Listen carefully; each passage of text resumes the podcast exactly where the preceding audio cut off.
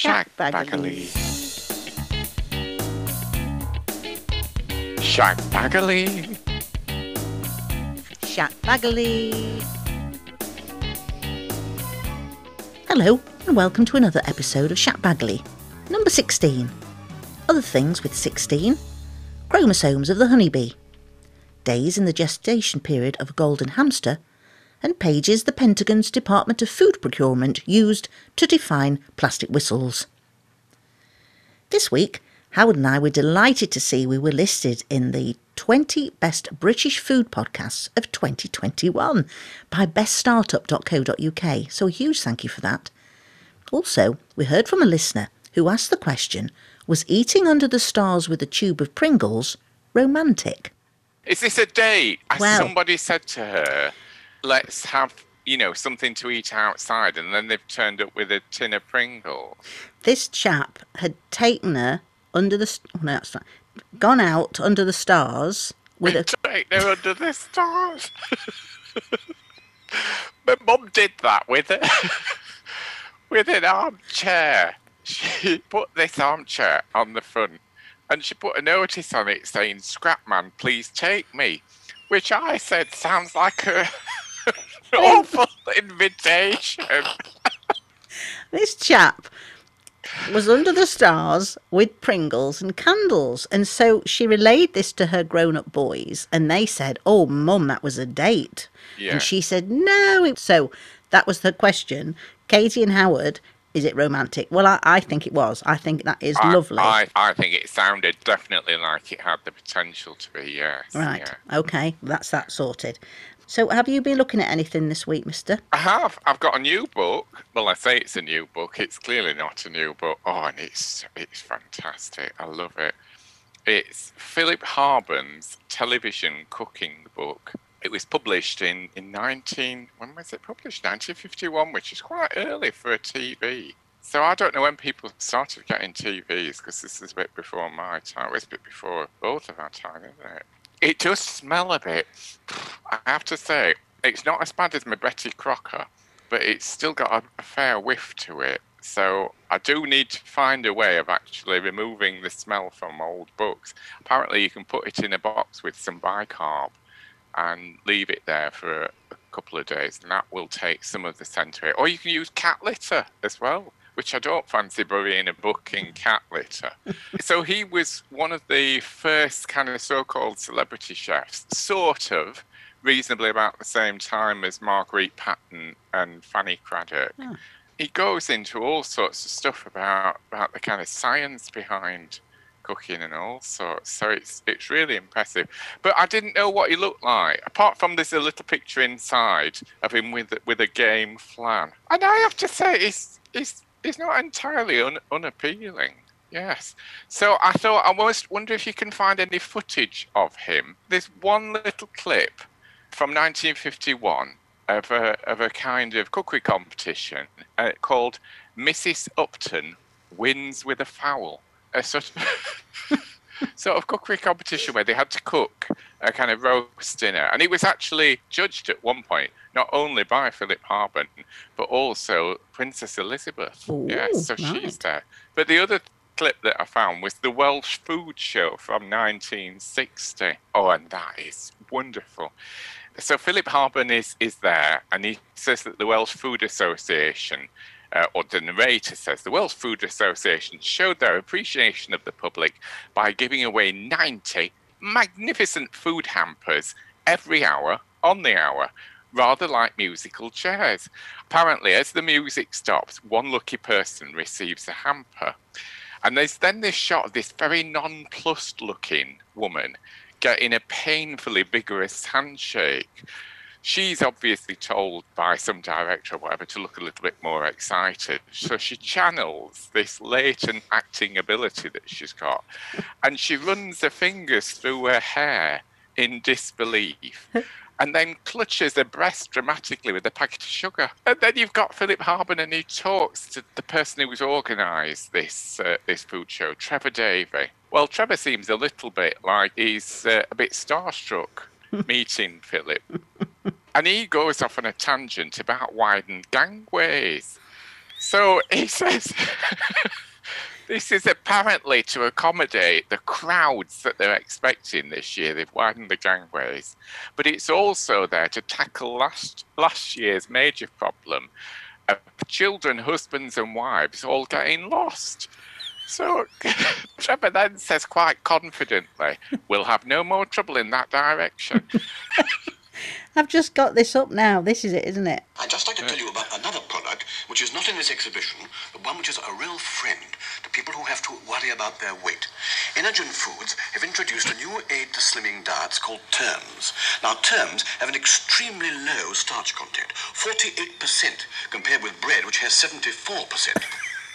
Terms are starch So, eat them instead of sugary, starchy Oh, foods. it speaks, speaks very nicely, doesn't it?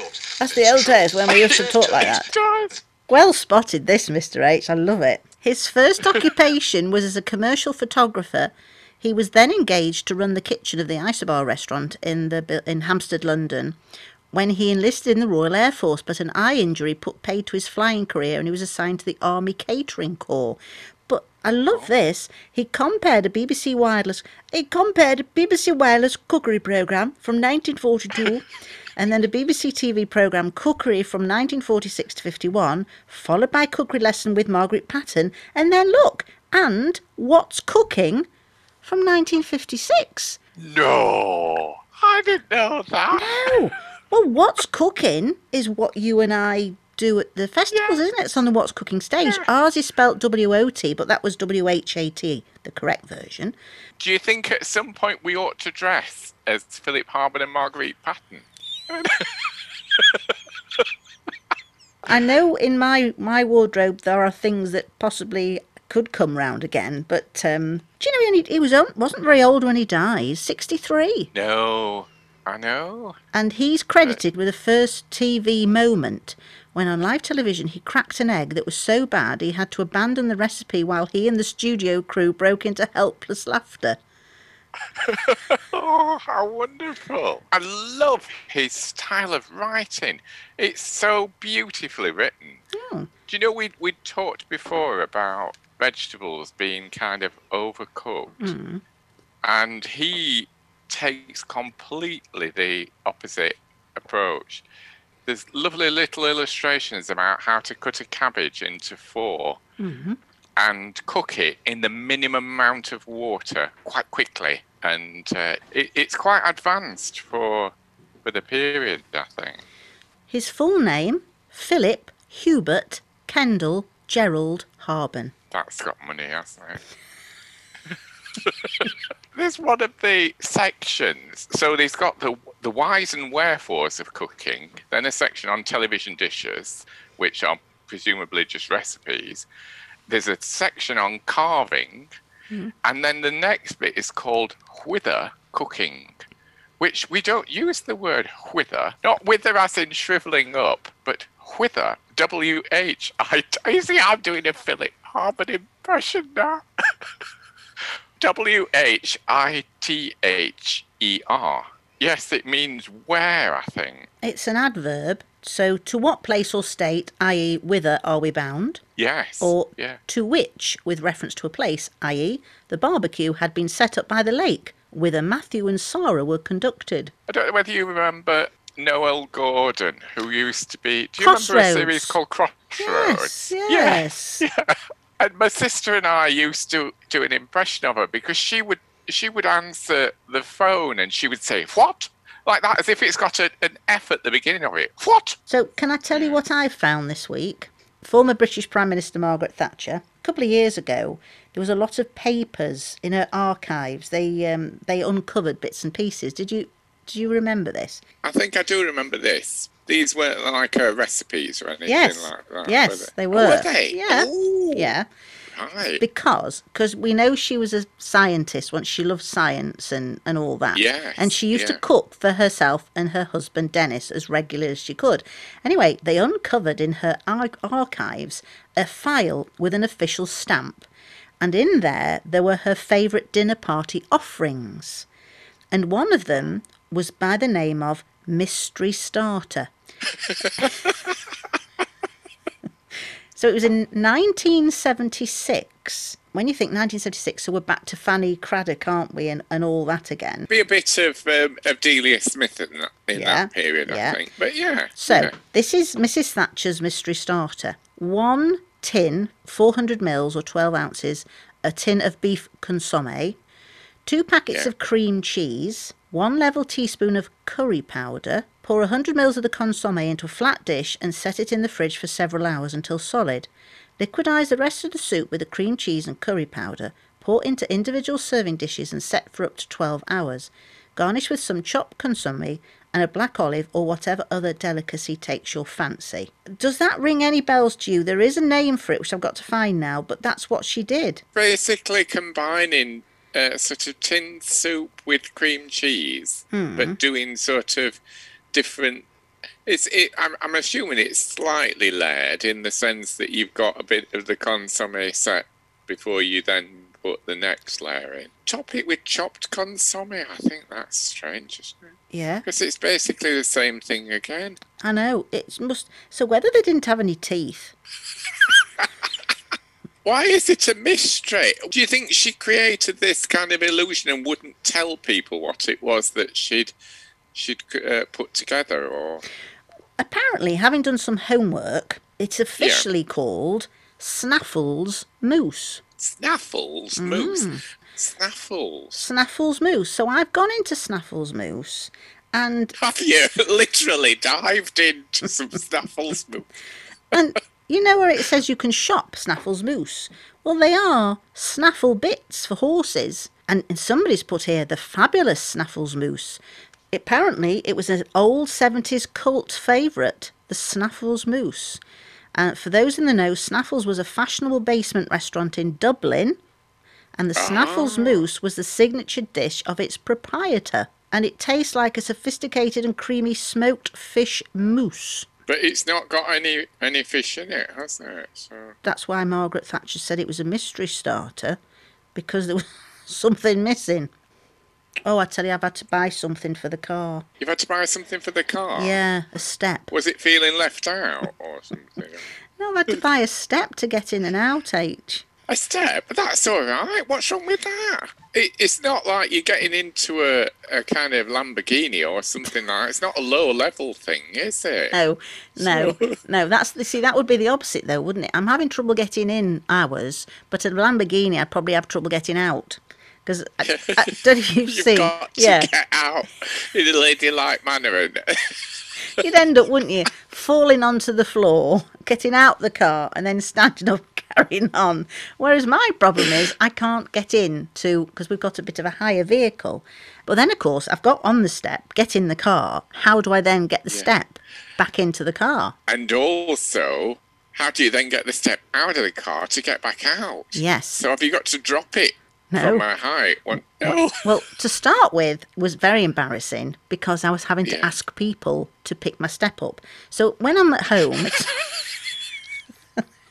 it's all right because it's obviously people I know. But then when you're out, it's oh, excuse you, would you mind dreadfully if, if I get in and then could you pick my step up? You see, because it's it takes a whole new level. You know when you're in the shop, and because I'm short, I can't reach some of the things on the top shelf, so I have to ask strangers, could you please get these things down? You, so, so are you taking it into shops with you now as well? No, no, I still keep asking the strangers because that's a lovely way of meeting people, isn't it? And some you can get. Oh, it is. A woman once asked me to try on a a, um, a dressing gown because she said I was roughly the same size as her son. so could I see whether it suited me? So I'm there in M&S trying on this dressing gown. And and did it? Did it suit you, H? Yeah, she was happy with it. She bought it. Yeah. And then did you think to yourself, do you know that did suit me? I'm going to buy one for myself as well.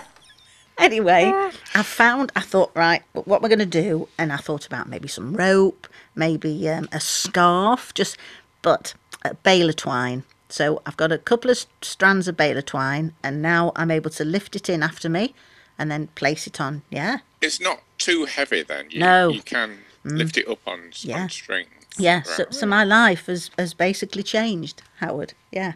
But it was quite nice because when you ask a total stranger to pick up your step, you've got to. You, You've got to have trust, haven't you? They've got to have that a face that you know you can ask. Yeah, but now you'll be entertaining them with what appears to be a kind of marionette show as you're lifting this up on its strings. Yes. It sounds if I'm going to have to pop a picture of my step on our Facebook and Instagram pages then, and possibly patent it. Can you believe the first public demonstration of a television in the UK was in 1926? And if you're wondering, Crossroads was a British television soap opera that ran from 1964 to 1988, followed by a brief revival from 2001 to 2003. It was based on a fictional motel in the Midlands and famous for both dodgy sets and acting. So much so, it inspired the fabulous Victoria Wood to write the comedy Acorn Antiques. That's it then for another week. Please don't forget to subscribe to our podcast so you don't miss a thing. Thank you for listening and see you next time. Sorry? You want something to reach the top shelf? Oh, hang on a minute.